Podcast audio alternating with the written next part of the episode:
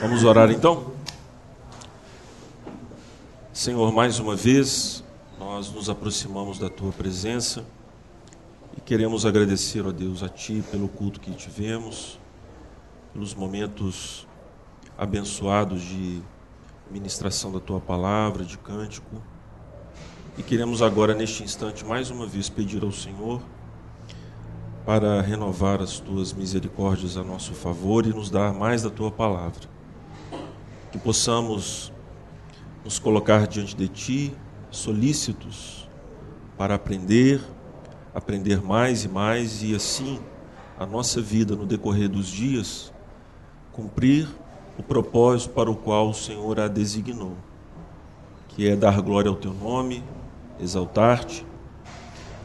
E assim, bendizendo ao Senhor, nós encontramos alegria, satisfação, regozijo e paz. Em nome de Cristo, nós te pedimos também que me habilite, ó Pai, para que os meus irmãos que aqui estão sejam edificados na tua palavra e eu tenha habilidade do Senhor para ministrá-los, para ministrar a eles a tua voz. Em nome de Cristo assim oramos. Amém. Amém.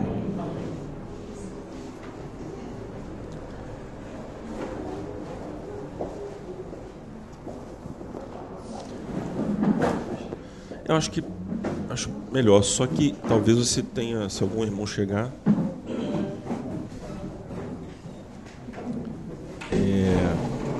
Plínio, se você quiser se sentar ali naquele meio, ó, né, fica à vontade. Você tem livre-arbítrio. Para sentar. Deus já sabia disso. É, Deus já sabia disso, né? É a conversa de calvinista, né?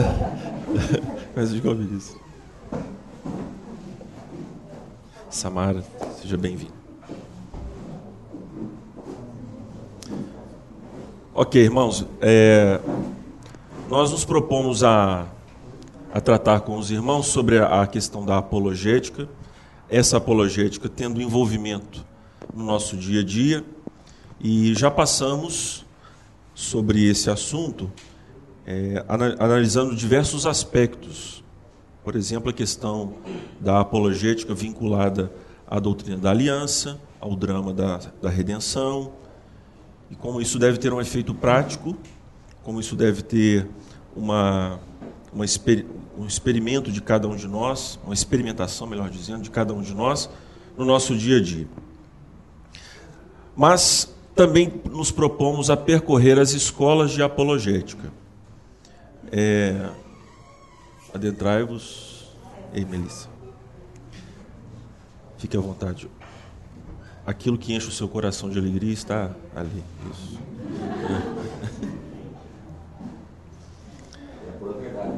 É. Né? Eu sei, eu sei. Eu tô, eu tô te dando força aí, né?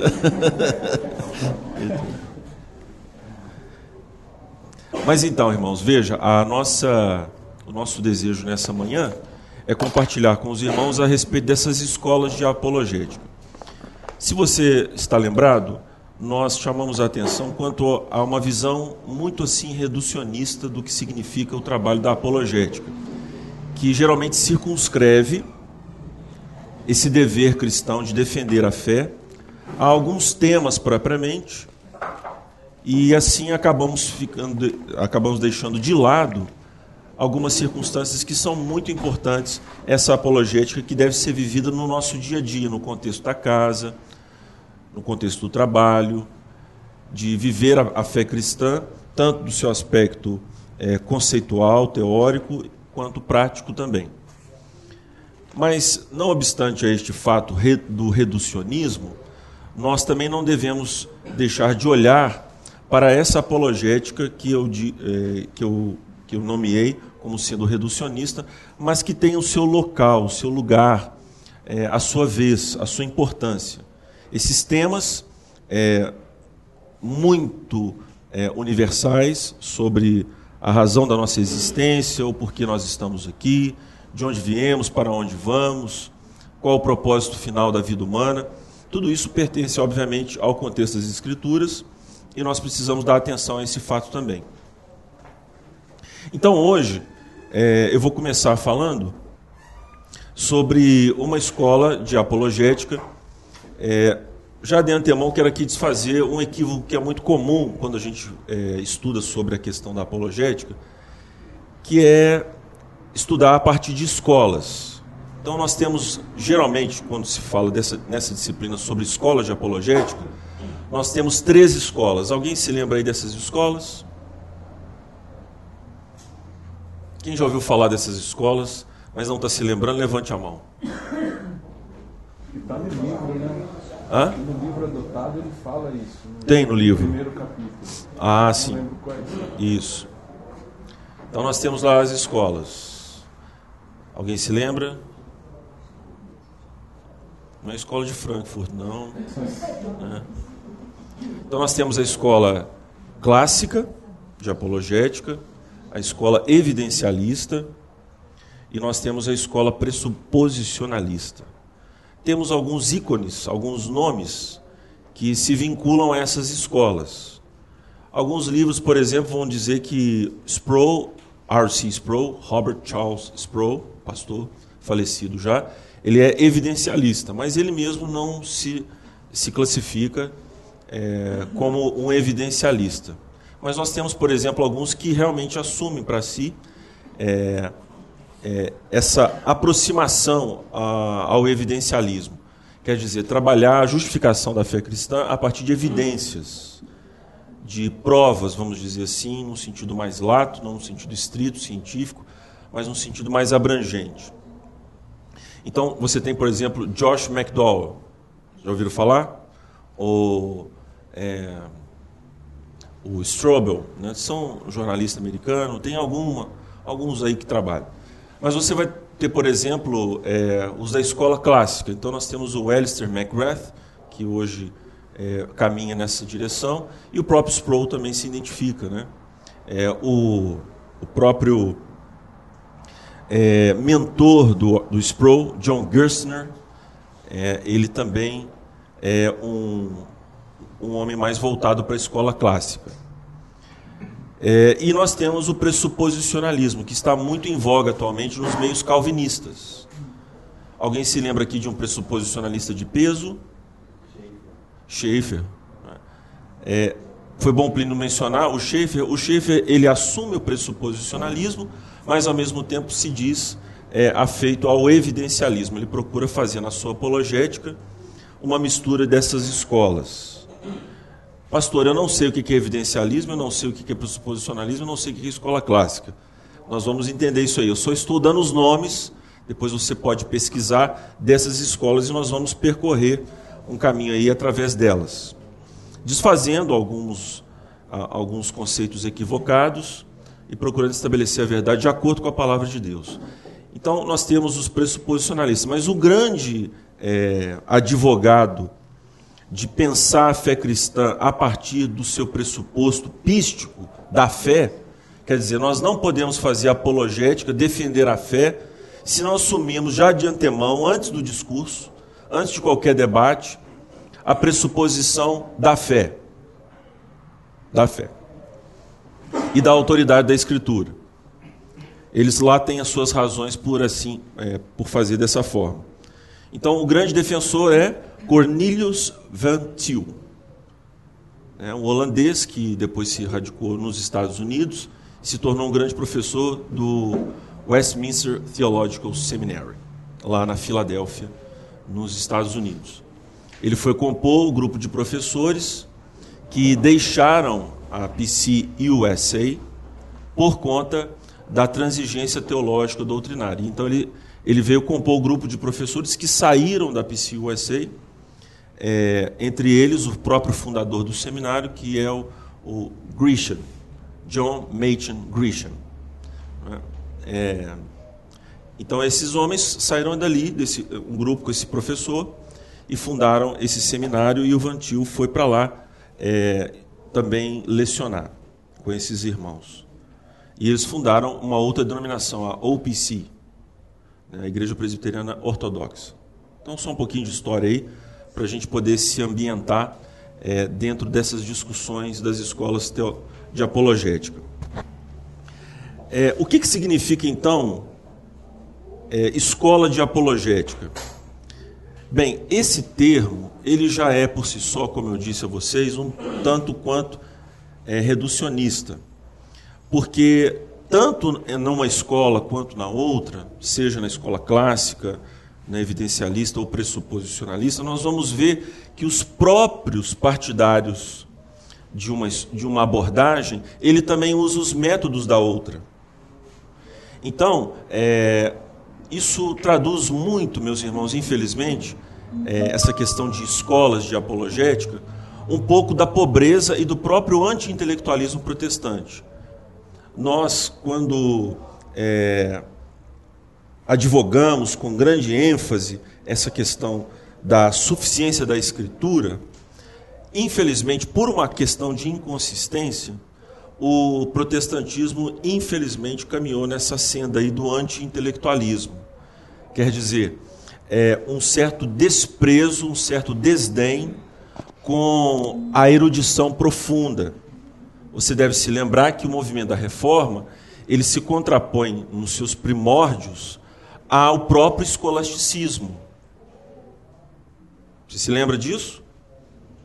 Então, por exemplo, é, nos escritos de Lutero, ele fa faz grande e forte oposição a Tomás de Aquino, aos movimentos escolásticos. Então, nós não temos apenas uma escolástica, nós temos vários movimentos de escola. Agora eu voltei a falar da palavra, né?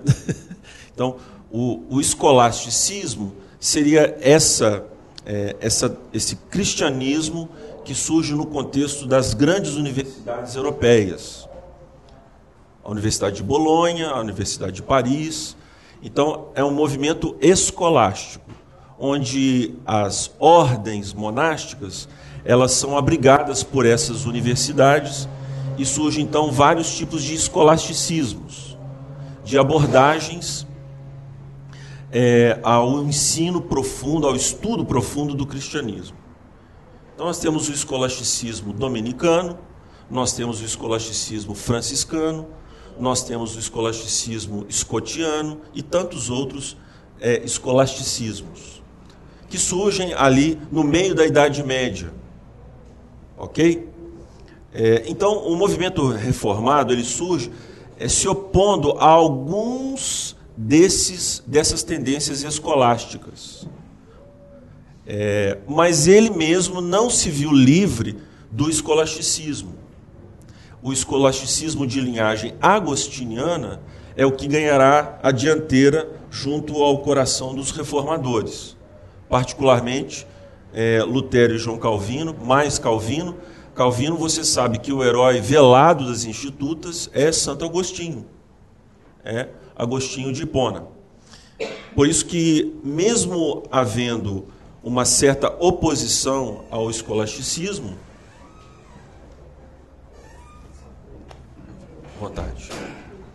Mesmo havendo uma certa oposição, eles mesmos não abandonaram completamente as tendências escolásticas.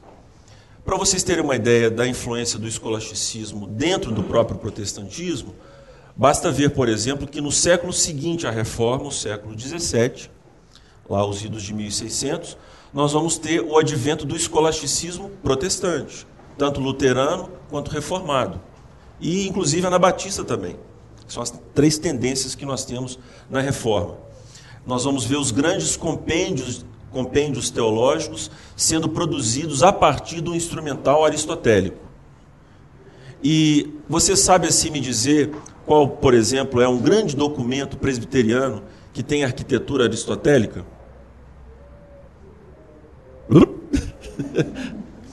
Qual o grande documento presbiteriano que tem uma arquitetura aristotélica? Ou seja, que usa as ferramentas de Aristóteles para produzir o seu documento confessional. Agora eu já falei demais, né? E aí, qual é? Os catecismos. Quer queiram alguns aceitar ou não, os nossos catecismos são são elaborados com essa base clássica da filosofia clássica, da filosofia de Aristóteles e Platão. Então, nós vamos nos deparar com termos aristotélicos no contexto da Confissão de Fé de Westminster. Por exemplo, luz da natureza. Esse é um termo aristotélico e que foi crido por muitos dos protestantes escolásticos. Nós vamos nos deparar também com outros termos no, ao longo da, da confissão. Bem, essa introdução que ficou mais longa do que eu queria é para mostrar que, embora o protestantismo tenha sido assim um pouco avesso a algumas ênfases do escolasticismo, nós sofremos a penalidade desse é, quanto a isso e tivemos uma leitura um tanto equivocada da própria escolástica de Tomás de Aquino.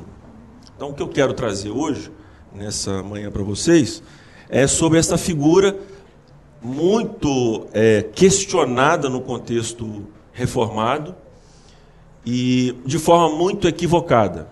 Muito equivocada. Eu vou dizer para os irmãos o seguinte: é, quando eu comecei a me interessar por teologia, um dos primeiros, teologia reformada, um dos primeiros autores que eu li foi Francis Schaeffer.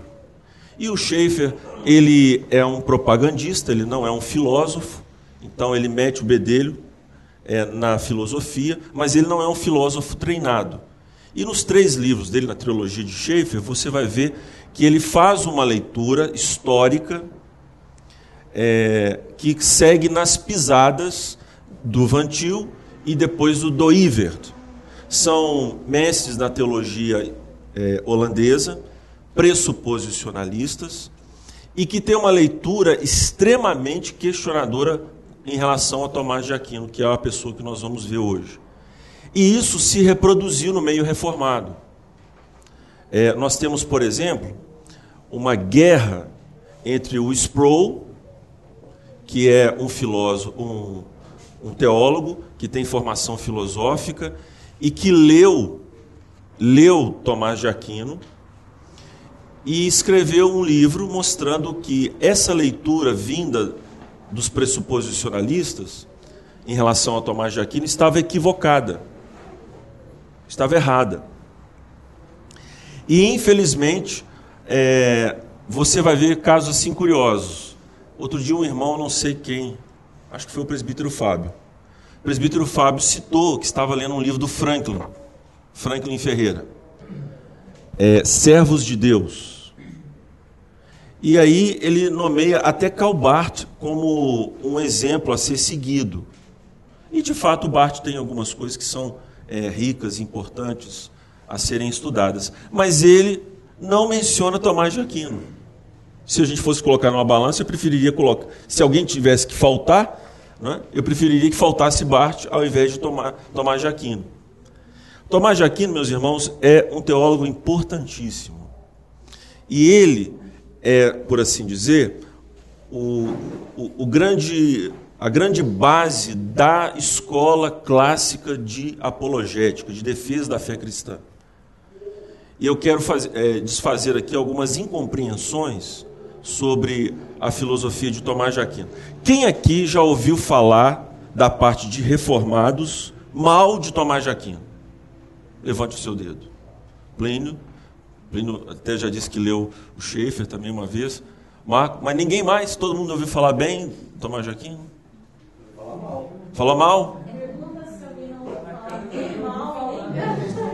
Alguém, alguém aqui já ouviu falar bem e mal? Bem mal? bem não, mas mal, né? É. Bem mal. Bem mal. Falar bem mal. Pois é, é.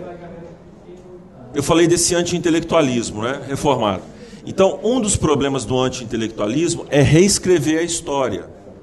Por exemplo, o marxismo é um movimento anti-intelectualista, na medida em que Marx ele superdimensiona a praxis, a vida prática, em detrimento da teórica, que ele acha que justifica a opressão burguesa. Então, inevitavelmente, ele se torna anti-intelectual. O que acontece, por exemplo, com o senhor Lula? Ele consegue ser um dos maiores líderes, mas que perseguição, né? Mas ele, ele consegue ser um dos maiores líderes, se não o maior líder do comunismo, do socialismo na América Latina, maior do que Che Guevara, maior do que Fidel. Simbolicamente ainda não, Mas em termos de resultados, não resta dúvida. E ele nunca leu o Manifesto Comunista. Acho que ele não leu nem a cartilha do caminho suave. Caminho suave. Caminho suave, né? É. Percebe então? Ou seja, nós também protestantes somos culpados desse tipo de atitude anti-intelectualista porque nós nos contentamos com fontes terciárias, secundárias. As primárias nós até chegamos a desfazer delas. E ao, o fato de ignorá-las conta positivo para os protestantes. Eu não preciso de ler porcaria. Eu preciso conhecer a verdade. Alguns crentes falam assim, né? São santos demais, né? São homens puros, almas né, etéreas, estão aí já no, na estratosfera de tanta santidade. E isso é pura burrice. Não quer dizer que, é, que cada um de nós que estamos aqui tem condições e é, capacidade e tempo para ler fonte primária. Mas você desmerecer aqueles que assim o fazem, de consultar as fontes primárias, é no mínimo ridículo. E eu suponho, e há vários indícios nesse sentido, que vários pressuposicionalistas, gente que malhou Tomás de Aquino, leu de fonte secundária, não leu propriamente a Suma Teológica e a Suma contra os Gentios. E isso, meus irmãos, infelizmente, eh, trouxe um dano enorme ao trabalho da apologética protestante é, e uma confusão imensa na cabeça de muitos. E você vai ver que essa confusão é muito pertinente a nós hoje em dia, no nosso trato em relação à fé cristã. Pois não, Marco? Pastor, isso não aconteceu por causa do, fundamentalmente, se não me engano, o livro do Lutero, que é o Nascido Cativo, que ele faz uma contraposição, porque Tomás de Aquino, naquele momento, estava servindo de instrumento papal para Sim, outra reforma. Perfeito. Então, esse livro, porque eu me lembro quando eu era adolescente, eu, eu estudava, sinceramente, estudava apologética, apologética em Tomás de Aquino, os uhum. pontos da existência de Deus, etc. Legal. Etc. Uhum. Depois, bem mais tarde, mais maduro na fé, vamos, aí Sim. eu fui ler o Nascido Escravo, ou Cativo, não lembro uhum. exatamente o que. E aí ele faz essa contraposição ao ponto final de Tomás de Aquino nessa questão aí, Sim. que era um, argumento contra-reformista naquela época ali. Sim. Será que não é por causa desse momento uhum. de Tomás de Aquino que o, o, mundo reformado, vamos falar assim, passou a olhar Tomás de Aquino com outros olhos? Sim. É, isso pode ser atribuído. Está calor, irmãos? Está aberto, né? Tá, então deixa, pode deixar aberto. Eu vou falar um pouco mais baixo e quando eu empolgar, vocês fazem assim, né? Menos, pastor, menos. Para correr o ar aqui. Então veja, é provável, é, nós temos várias, várias questões que nos levam a essa indisposição com Tomás de Aquino, no meio protestante, no meio reformado. É, várias questões, inclusive essa que você mencionou em relação a Lutero. Mas poderíamos citar outras. É, o próprio Melancton, que era muito superior intelectualmente é, do que Lutero, ele fez uma confusão também. Ele não abandonou os argumentos de Tomás de Aquino, mas ele fez uma confusão. Ele pegou as cinco vias, que nós vamos estudar aqui hoje, de Tomás de Aquino, e ao invés de aplicar a doutrina da teontologia, a doutrina de Deus, ele aplicou a, a doutrina da criação. É, e isso, já por si só, produziu um certo desvio da intenção original de Tomás de Aquino concernente às cinco vias. Ele tinha uma intenção com elas. E hoje, aí nós vamos chegar lá no iluminismo protestante. Você sabe que o iluminismo é também um movimento protestante. É um movimento que tem as suas raízes em Kant. E Kant é um protestante, não sei se você sabe. O senhor falou pra gente. Então, né? o pai, dele era reverendo, né? E ele era um cristão pietista. Ele era um cristão pietista, influenciado lá pelos irmãos morávios, os irmãos moravianos. E o pietismo, na linha de espiritualidade protestante, segue mais ou menos na mística dos anabatistas e aí surgiram os pietistas, e depois nós temos os movimentos de espiritualidade do século XIX né, e os pentecostais. Então você vai ver essa linha. E aí eu vou abrindo algumas janelas aí, mas a gente não perde o fim, não, a gente chega lá. Né? Então é isso, você vai ver Kant desviando completamente a, a, os princípios que foram estabelecidos por Tomás de Aquino na fundação, é, na, na Suma Teológica e, e, o, que ele, o que ele preconizava, o que ele queria com essas cinco vias. É, a, a distorção maior em Kant é re, reposicionar completamente o eixo. Porque as cinco vias são argumentos a posteriori. A posteriori. Quer dizer, eu saio do particular para o universal. Eu começo a raciocinar a partir daquilo que é, é efeito em busca de uma causa.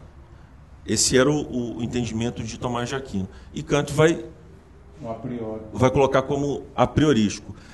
Ele entrou nessa por causa de Leibniz. Porque Leibniz fez, primeiro do que ele, essa confusão. Por quê? Porque nós já estamos na era da razão, da confiança de que a razão explica a fé. Seja para desmistificar alguns dos milagres das Escrituras, seja para é, transmitir o cristianismo.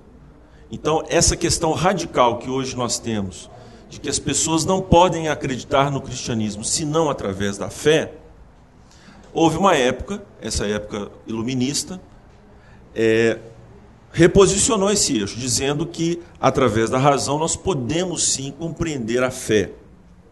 Certo? Aqui, mal e porcamente, falando de forma bem generalizada, mas é isso que aconteceu, em linhas gerais. Por isso que, a partir daí, houve uma identificação, a partir da confusão de Melanchthon, de Leibniz, de Kant, é, os reformados está vendo, é pensamento é, é, racionalista. As cinco vias de Tomás de Aquino é uma confiança de que é, a razão pode explicar a fé. A razão pode explicar a fé e pode fazer a pessoa crer em Cristo. Mas isso é uma caricatura terrível do pensamento de Tomás de Aquino. Para você ter uma ideia, irmãos, aqui para a gente começar cinco vezes logo, termina aqui. Mortimer Adler, quem já ouviu falar de Mortimer Adler? Mortimer Adler é como se fosse o pai da educação clássica americana no século XX. Ele que retomou a, os fundamentos da educação clássica e através de vários ajudantes, de pessoas que se aglutinaram ao trabalho dele, ele foi até o público americano e resgatou, em contraposição é, ao pai da educação progressista americana, John Dewey. Então, John Dewey era, foi lá, né? Foi, hã? É o Paulo Freire, certamente. Esse aí, quando fala o nome dele, a Hillary faz até assim. É o santo da devoção da educação progressista nos Estados Unidos. É, e nós usamos muito dos métodos de John Dewey, porque um grande é, discípulo dele também pairou aqui no Brasil, Anísio Teixeira. Quem nunca ouviu falar, né, depois é, estude aí. E aí vai, né?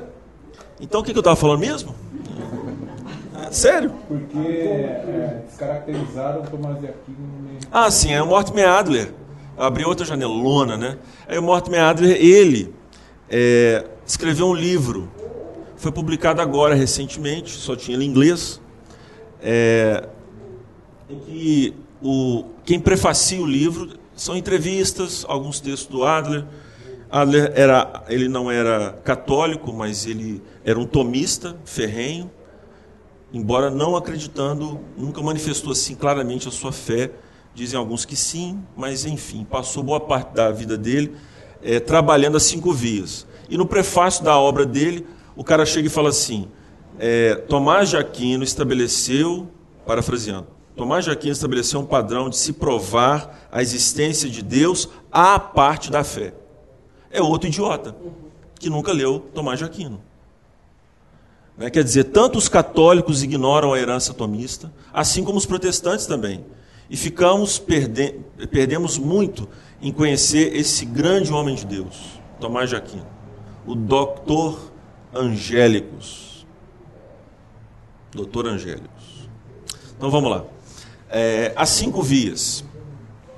O que, que Tomás de Aquino pretendia com elas? Eu não tenho como, irmãos. Depois eu posso dar os endereços da Suma Teológica para vocês, que eu sei que tem gente aqui que quer ver. Não, espera aí que eu quero pesquisar esse negócio direitinho para saber se é assim mesmo. Mas no livro, no tomo primeiro da, da Suma Teológica, você vai encontrar no artigo 8, se não me engano, é, é isso que eu vou dizer sobre Tomás de Aquino e as cinco vias. Mas também temos lá no tomo 2.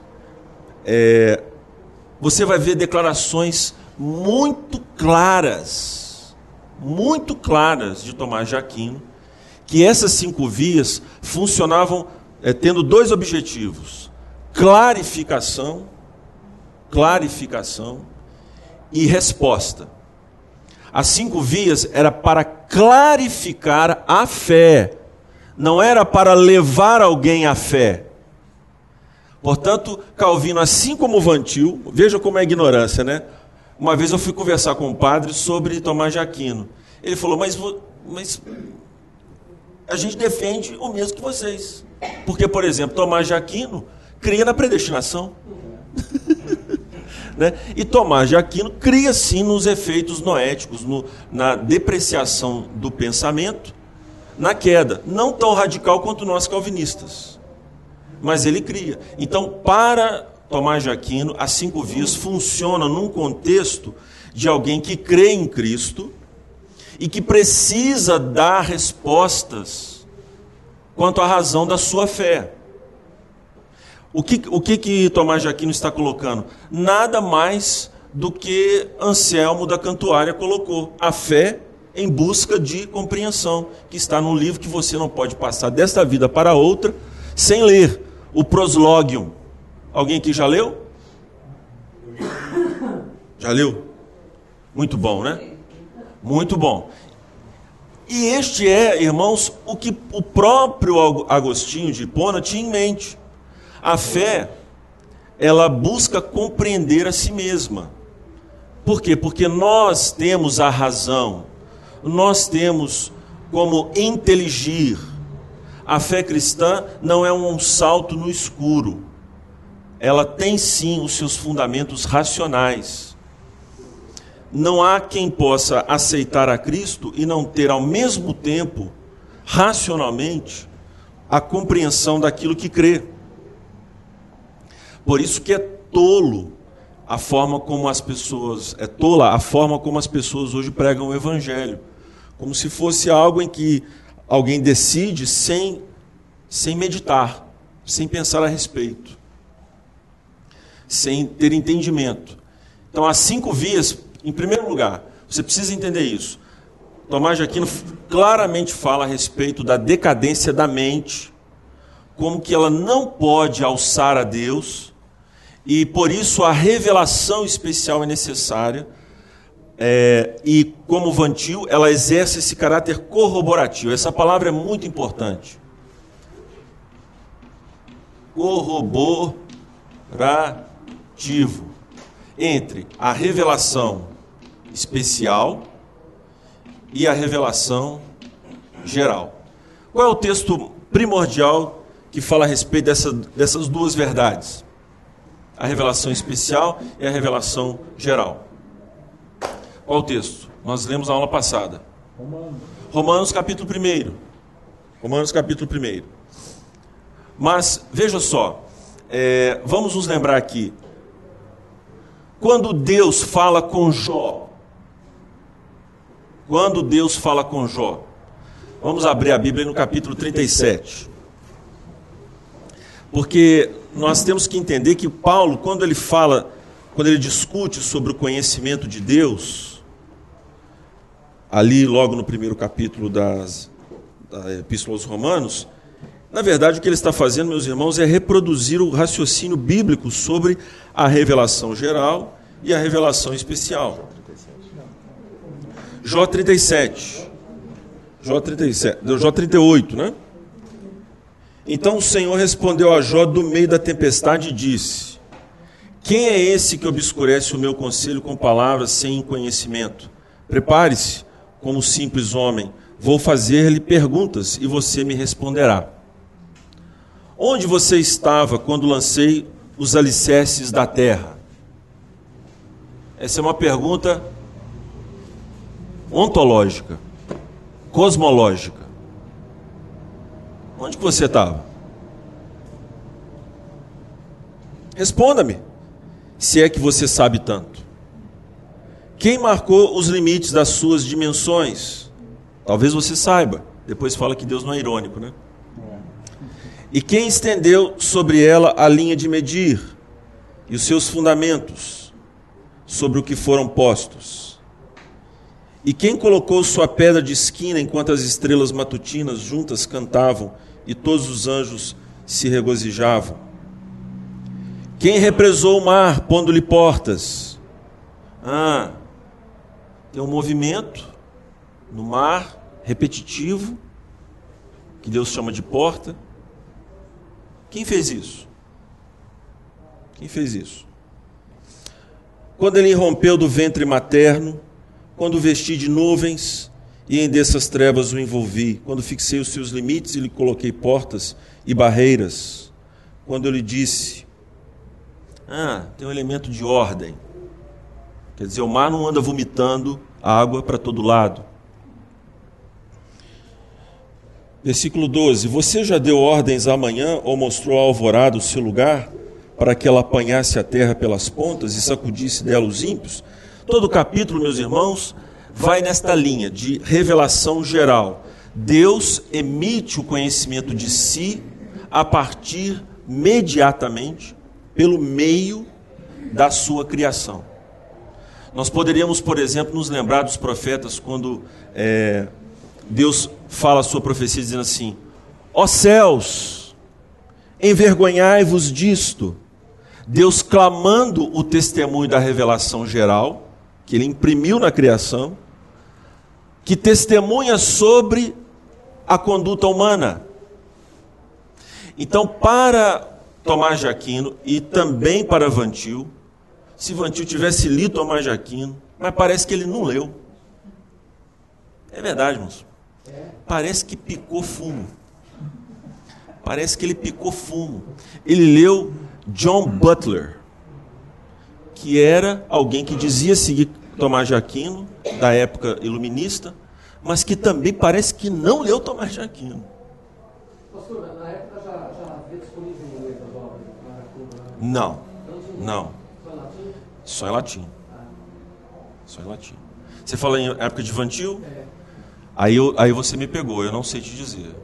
Mas mesmo assim, problema dele, que ele lê em latim. Né? Problema dele. Mas é, irmãos. Né? É, é, tem um Google Tradutor, né?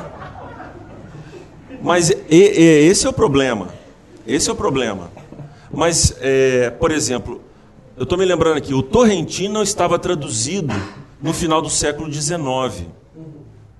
A escola de Princeton, o seminário em Princeton, tinha que ler em latim o Torrentino, que era a obra, o livro-texto da, da, de Princeton. Então, provavelmente, assuma.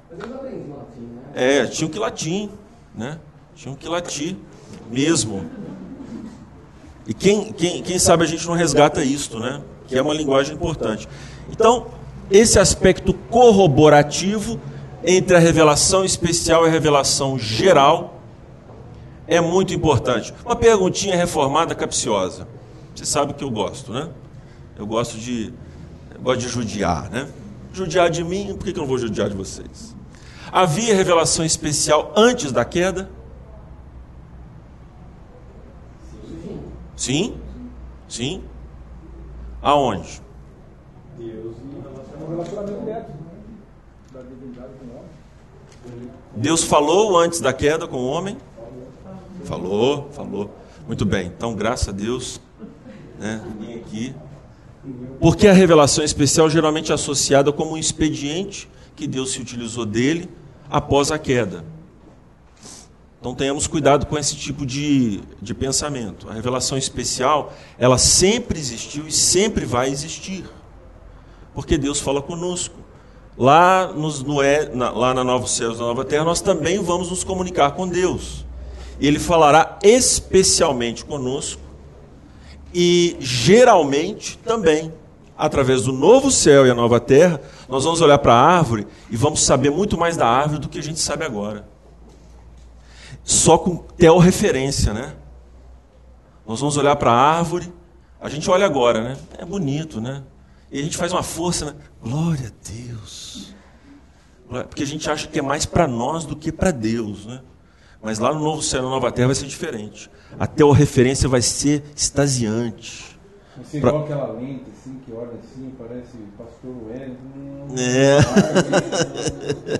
Quer dizer, nós vamos decodificar as mensagens com, a, com rapidez, eficiência e ao mesmo tempo Deus continuará falando conosco. Então, esse é o papel que Tomás de Aquino prevê para a relação entre as suas cinco vias, a revelação geral e a revelação especial. É num contexto de revelação especial de alguém que precisa responder sobre a sua fé, de clarificar a respeito da sua fé, de buscar compreensão da sua fé, que vem então as cinco vias. Pastor, para então e vamos para as cinco vias.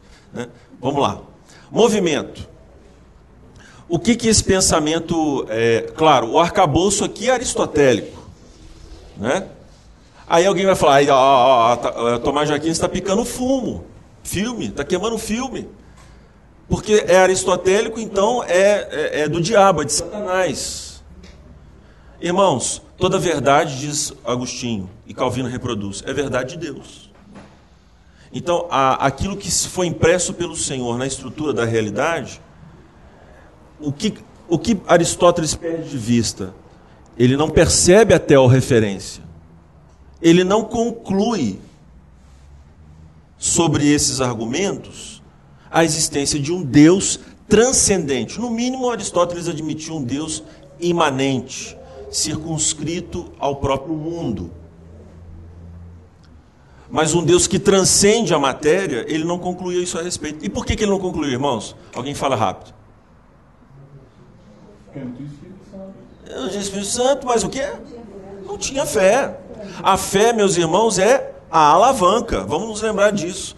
É a alavanca que nos joga desse mundo para o outro. E a gente começa a ver as coisas como de fato elas são. Mas, não obstante a este terrível e desastroso fato na, na, filosofia aristotélica, não quer dizer que os seus achados são importantes para a nossa vida são fundamentais. Então, a ideia do movimento. Conceito-chave em, em Tomás de Aquino: ato e potência. São argumentos em favor da existência de Deus, num contexto de aliança, conforme nós cremos. É isso que Tomás de Aquino diz. Ato e potência. Alguém sabe dizer o que é isso? Ato e potência? Plínio, vai, Plínio. Vamos lá. É o que está atualizado, está acontecendo. Potência é o feixe possibilidades dentro de circunstâncias que podem se atualizar e se tornar ato. Perfeito. Quando eu falo só é ato. Perfeito. Mas enquanto você perguntava, era potência e alguém respondeu. Sensacional. Entendi nada. Né? Mas eu vou explicar. Plínio explicou perfeito. Perfeito, perfeito. Mas eu vou dar um exemplo que facilita. Por exemplo, o fogo, o fogo o fogo, está pegando fogo. Ele é ato ou é potência? Por que os dois? Ficar mais quente e mais frio. Mas ele é particularmente ato para o nosso entendimento, mas ele pode ser potência, ou seja, ele pode ficar potencialmente mais quente e potencialmente mais frio. Beleza? Então, a, o, a madeira, perto do fogo, a madeira está em que condição, em que relação em relação ao fogo? Potência. Potência para quê? Para ficar, para pegar fogo. Então, o que, que acontece? Há no mundo, no mundo, devido à ação do Senhor, ao mesmo tempo movimento e permanência. E de onde nós podemos compreender isso? Dessa relação de ato e potência. Porque ato é sempre posterior da potência. Sim, com certeza. Exceto Deus, que é ato sempre. Pô, aí você já chegou onde eu queria. Né? Quer dizer, se nós vamos retrocedendo no movimento que temos no mundo, nós temos que ter alguém que é ato puro. Ato puro. Ou seja, ele não está potencialmente. Hã? Como efeito, como, como efeito. Ele é causa de tudo. Então ele precisa ser ato puro. Quer dizer, Deus é aquele que move tudo e não se move. Mas assim, não é bem isso, né? Deus se move. É só para a gente entender que tudo depende dele. Aí a gente vai, por exemplo, para é, Atos dos Apóstolos, capítulo de número 17. Quem abrir, é, quem achar lá, por favor, leia para nós. Esse texto já foi lido aqui, mas é bom a gente sempre pensar. Atos capítulo 17, Paulo em Atenas, versículo 28. Quem achar aí, por favor, leia. Paulo falando no Areópago, aos atenienses, particularmente aos epicureus e estoicos. Pois nele. Pois nele nos.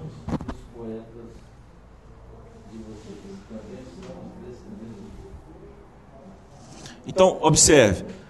Paulo está falando que um poeta entre eles tinha este entendimento proveniente da revelação natural de Deus. E isto era o que Paulo dizia na sua própria pregação. Quer dizer, o aspecto corroborativo entre a revelação especial, o evangelho, que produz a fé, e o aspecto da revelação geral, que é onde o contexto da revelação especial acontece. Deus fala especialmente conosco no contexto de palavras humanas, da lógica, através de proposições. Deus fala conosco neste contexto da revelação geral. Só para a gente ter uma ideia bem clara sobre o que isso quer dizer.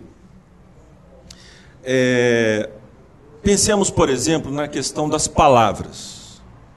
Questão das palavras. É, ba. B-A. Ba. Ba é uma palavra? Bate.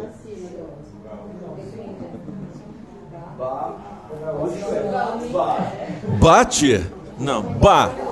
É uma palavra? Sim, mas não é uma oração. Não é uma oração, mas é um termo, é uma parte. Nós precisamos de outra sílaba. Ba. Babá. Já virou palavra. Então quer dizer, Deus fala conosco não chovendo letrinhas, mas através de proposições para o nosso entendimento. Quer dizer, Deus fala num contexto de revelação geral, num contexto de linguagem. Nós não podemos, então, absorver, entender esse próprio Deus sem essa revelação geral. Para que nós entendamos Deus especialmente, nós precisamos da revelação geral. E para que nós entendamos a revelação geral, o sentido que ela realmente tem, eu preciso da revelação especial. O que é o mar? Ah, o mar é onde eu tomo a minha cerveja gelada, curto, vejo a mulherada, dou uma azarada. O mar é isso para o ímpio, não é? Para muitos. Mas o mar para o cristão tem outro sentido, a partir da revelação especial. O mar reflete o quê? A glória de Deus. Então eu passo a ver o mar não como o local do meu pecado, mas da exaltação a Deus. Deu para entender? Aí? Sei. É, Fica à vontade, A primo. revelação geral, ela é sempre, ela sempre aponta para um todo-poderoso Criador. Sem dúvida. É que na especial ele diz a sua identidade. Sim, nome. Exatamente. A revelação geral, o que, que acontece? Ela é, ela tinha esse apontamento, ela tem, ou melhor, ela tem este apontamento. Só que o que acontece? Quando o homem vai concluir a esse respeito, o pecado faz o quê? Ele abafa isso. Então o homem é como alguém que está num, num- num quebra-cabeça, ele tenta montar, montar, montar, montar, e falta aquela pecinha para ele entender o quadro. Essa pecinha só pode ser é, vista e encaixada no seu lugar devido através do olho da fé. Não tem outro jeito. Mas essa revelação que está no coração do homem, na história, na providência, no restante da natureza, é, ela é suficiente para condenar o homem, mas não é eficiente para salvá-lo. Essa é a questão.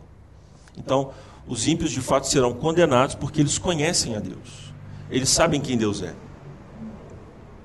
Então nós podemos, por exemplo, na nossa abordagem, falar sobre, sobre essa questão de ato e potência. Quem de fato move este mundo? Se nós admitimos o fato que há movimento, então quem está movendo todas as coisas? Quando nós vamos retrocedendo, é por isso que há uma lógica em Tomás que nos leva à causa eficiente. Quer dizer, para todo efeito há uma causa, é simples assim mas não é que tudo no mundo tem uma causa. Essa é a ideia de Bertrand Russell. Por isso é que ele escreve um livro dizendo: Por que não sou cristão? Ele pega então maldosamente o argumento de Tomás de Aquino, onde para cada efeito há uma causa, e ele fala: Veja, quem criou Deus? Aí ele vai concluir.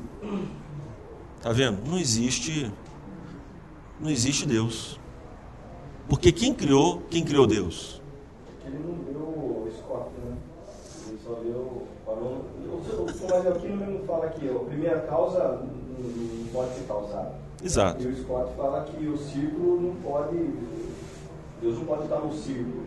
Sim. Porque senão haveria. Ele seria a sua causa final. E... Mas veja, Perfeito, é isso mesmo. Só para traduzir aqui para os irmãos. Né? Talvez alguém não entendeu, sem querer subestimar a inteligência dos, dos queridos.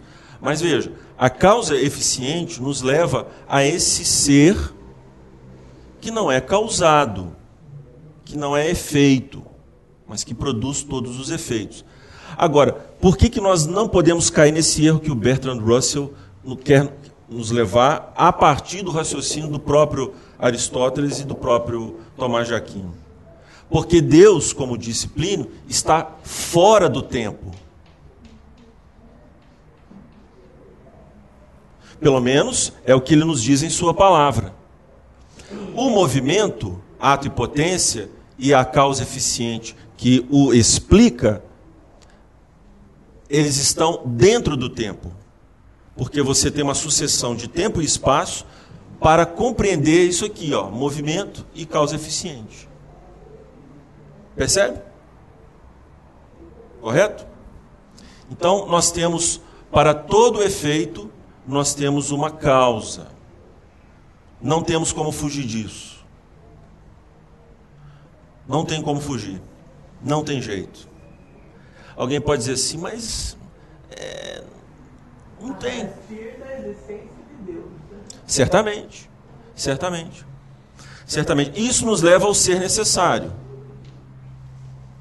Propriamente. Então, aqui é o argumento ontológico. Né? O ser. Quem é essa pessoa, afinal de contas? Porque, veja, se aqui as pessoas existem, pode ser que elas não venham a existir, ou houve uma época em que elas não existiram. Por exemplo, você sempre existiu? Só com potência.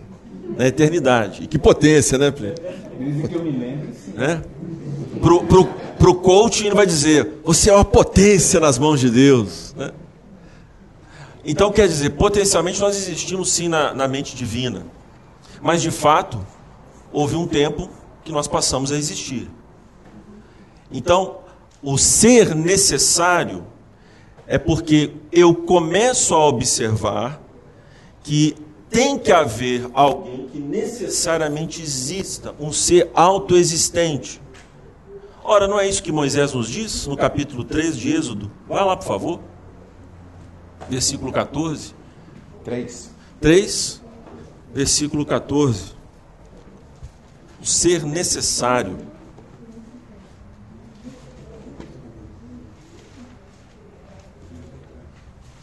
3,14. Quem achou pode ler. Disse Deus a Moisés: Eu sou o que sou. É isto que você dirá aos israelitas: Eu sou, me enviou a vocês. Maravilha, né? Quem, quem é Deus? Como que ele é? Eu sou. Eu sou. Por exemplo, se nós retrocedêssemos é, entre efeitos e causas, fazermos o percurso do particular para o universal, nós podemos fazer até babá. Por isso é que a nossa pregação precisa vir junto com esses argumentos de, de Tomás de Aquino. Porque você pode mostrar evidência, evidência, evidência, evidência, evidência, e ele nunca vai concluir inclusive nós crentes, nós nunca vamos concluir sobre a essência de Deus a partir dos efeitos, a partir daquilo que acontece no mundo. Quem conhece Deus como Ele é? Só Ele. Só Ele conhece a si mesmo, perfeitamente. Agora, eu conheço alguns dos atributos de Deus que ele mesmo se fez conhecer através de dois meios. Quais são? Isto. E é por meio, porque se ele fizer diretamente, eu não vou entender o que ele fala. Eu não entendo o que ele fala. Porque ele conversa numa linguagem completamente diferente da minha, mas ele é capaz de se comunicar na minha linguagem. Pois não ele se vale de um sofisma. Né? Sem dúvida. Para asseverar que o silogismo é a verdade. Aham, uhum, também tem esse problema. Você compra, compra argumento e fala assim, por que, que o entendimento de silogismo Sim. é verdadeiro? Aham. Uhum. Ele parte dessa premissa. Então Sim. É, as grandes mentiras são sempre lógicas. As grandes mentiras são sempre lógicas. Quer ver uma mentira? Mais uma perseguição com Lula, né? Por exemplo, o filme Democracia em Vertigem. Quem já viu? Já viu, né? Eu também tive, eu quase vomitei no meio, mas. Democracia em Vertigem, olha, olha só a sagacidade, é falacioso. A democracia em vertigem é a democracia socialista em vertigem. Não é a democracia que pode ter alguém, aos olhos deles, né, de extrema direita. Mas por que não? Por que, que não pode haver extrema-direita? É tão bonito, é tão chique, é tão charmoso, é tão cheirosa. Né? Veja a extrema-direita francesa, é uma delícia. Né? Tem jornal, tem livraria, tem universidade, tem tudo, é uma benção. E eles participam do jogo político. Mas no Brasil, a democracia está em vertigem. Por quê? Democracia sem Lula não é democracia falacioso. É isso que a gente está vendo. É a falácia do espantalho. Né? E outras falacitas mais. Então, ser necessário está aí declarado por Moisés. É interessante porque na argumentação de, do Aquinate, de Tomás, nós vamos ver esse texto sendo citado para o ser necessário. Êxodo.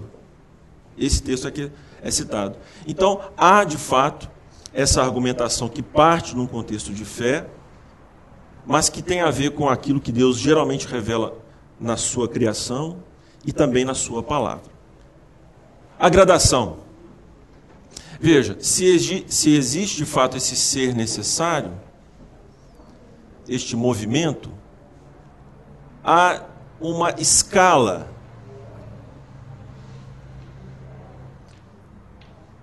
uma escala de glória se esse ser é necessário, ele é mais excelente. Repare que aqui nós temos estética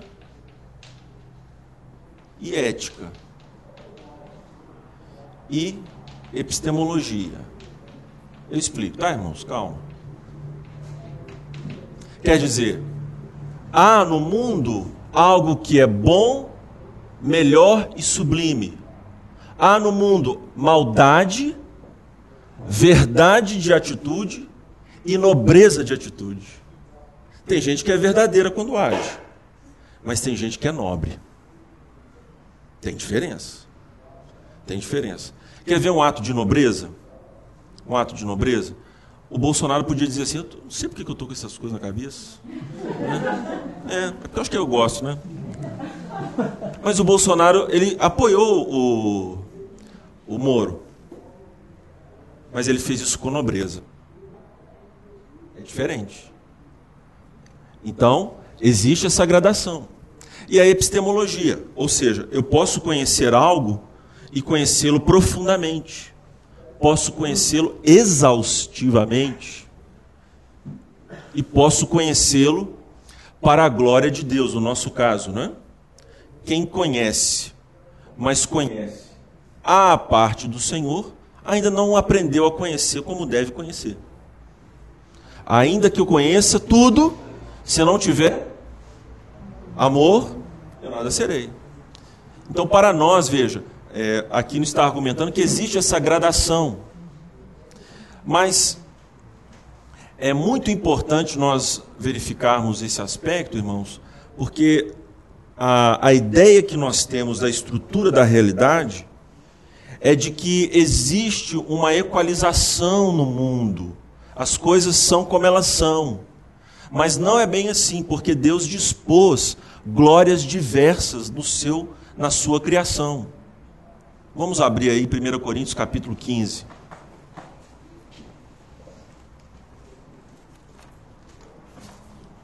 Primeiro Coríntios 15.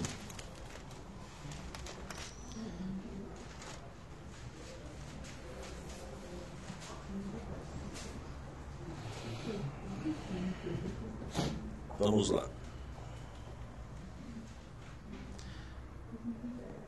Versículo 35. Mas alguém pode perguntar: como ressuscitam os mortos? Com que espécie de corpo virão? Insensato. O que você semeia não, não nasce a não ser que morra. Quando você semeia, não semeia o corpo que virá a ser, mas apenas uma simples semente, como de trigo ou de alguma outra coisa. Mas Deus lhe dá um corpo como determinou, e a cada espécie de semente dá seu corpo apropriado. Nem toda a carne é a mesma Hum. Os homens têm uma espécie de carne, os animais têm outra, as aves outra e os peixes outra. Há corpos celestes e também corpos terrestres, mas o esplendor dos corpos celestes é um e o dos corpos terrestres é outro. Então veja, você tem a força do elefante? Hã? Você acha que o elefante, se eu colocar um urso polar na frente dele, ele vai reconhecer? Você já reparou isso?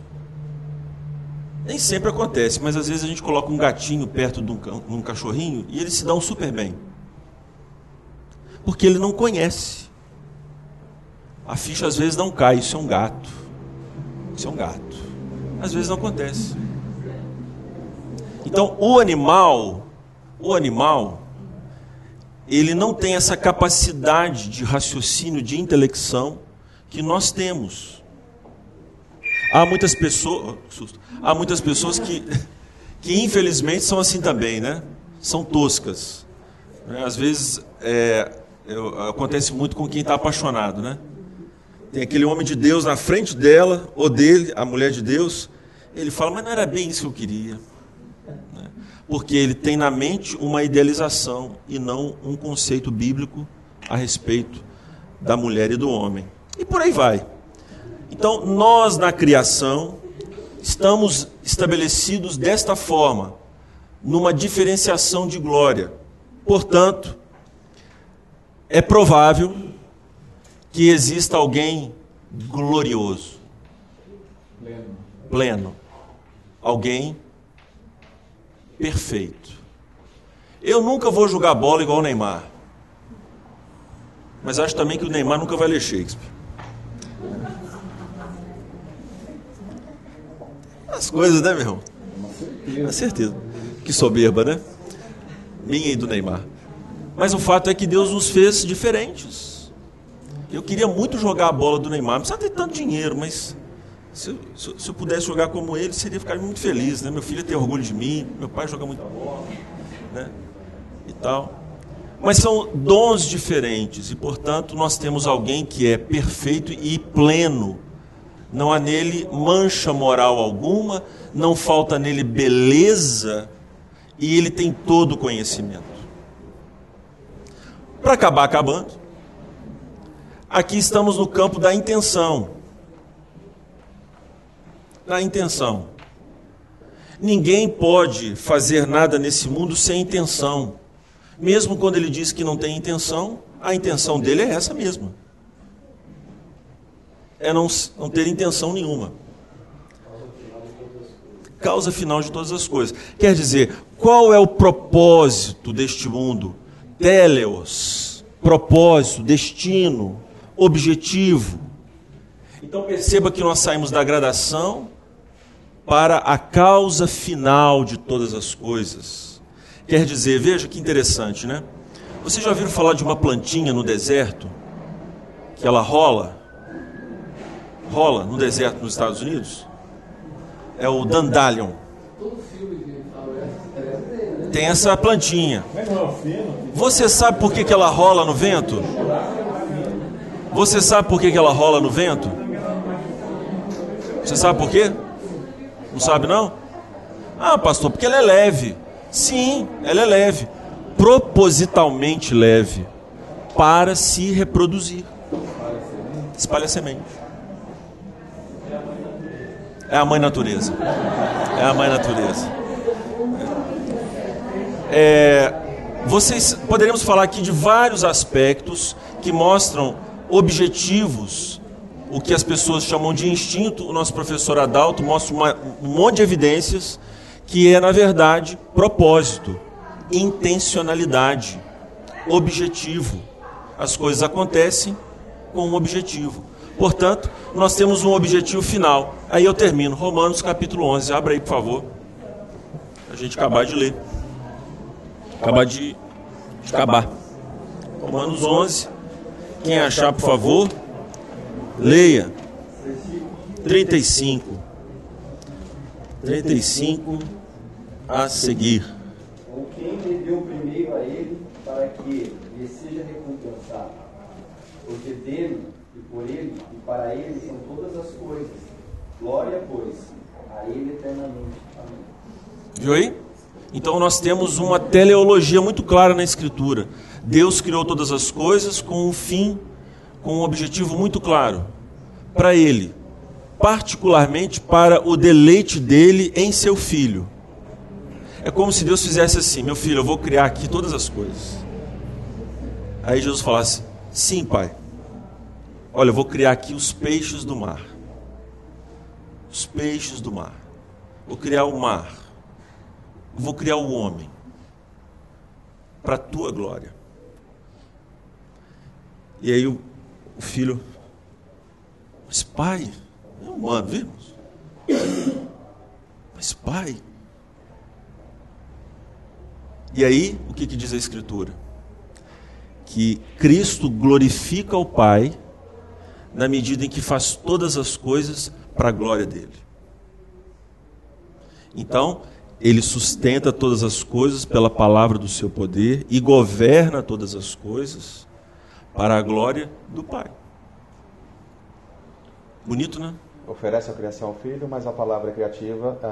Uh, o pai oferece a criação ao filho, mas a palavra criativa vem do filho. É.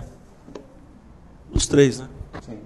Mas ele divide, né? Não, é só para a gente entender. Na verdade, é, a criação do universo e todas as coisas estão a cargo da Trindade, não é, irmãos? Mas nós falamos assim para observar a relação que a Escritura nos diz que há de fato no seio da Trindade, mas que para nós ainda é muito mistério.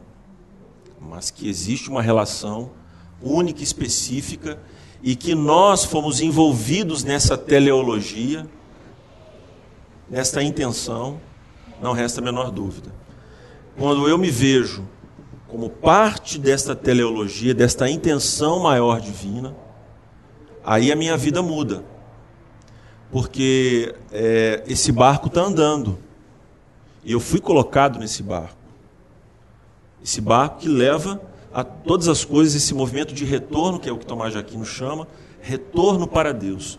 Tudo foi criado para Ele e retorna para Ele. E nós fomos inseridos nesse plano. Agora, no, no tempo de hoje, a conclusão que as pessoas chegam é que Deus fez tudo o que ele fez, não é?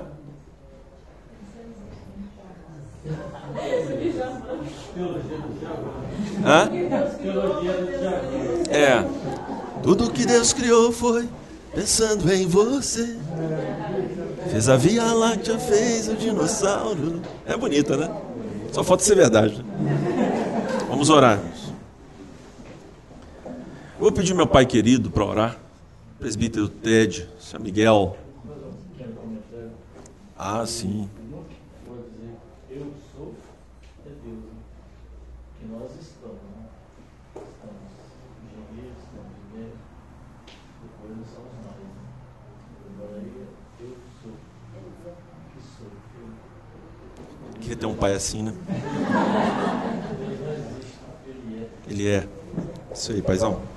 Deus nosso Deus, Pai de amor, infinidade, não temos palavras, Deus, para te agradecer quanto a Deus em nossas vidas. Nós somos demais de Deus para ser privilegiados pelas tuas misericórdias, pela tua criação, Deus. E sermos amorosos para que nós Por isso nós somos gratos a Ti, nós te louvamos, glorificamos, Deus, o Teu santo nome, porque é tudo que devemos fazer. A nossa gratidão, meu Deus, não tem tamanho, nós não temos palavras para te agradecer, porque a é Ti, Deus. Recair sobre o teu filho, o Espírito que seria para recair sobre as nossas vidas. Mas nós oramos a Ti tudo, Deus. Ainda que nós não merecemos, o Senhor nos amou primeiro, por isso nós te amamos. Nós oramos a Ti, agradecemos em nome do Senhor Jesus. Amém. Irmãos, obrigado, Deus abençoe, boa semana.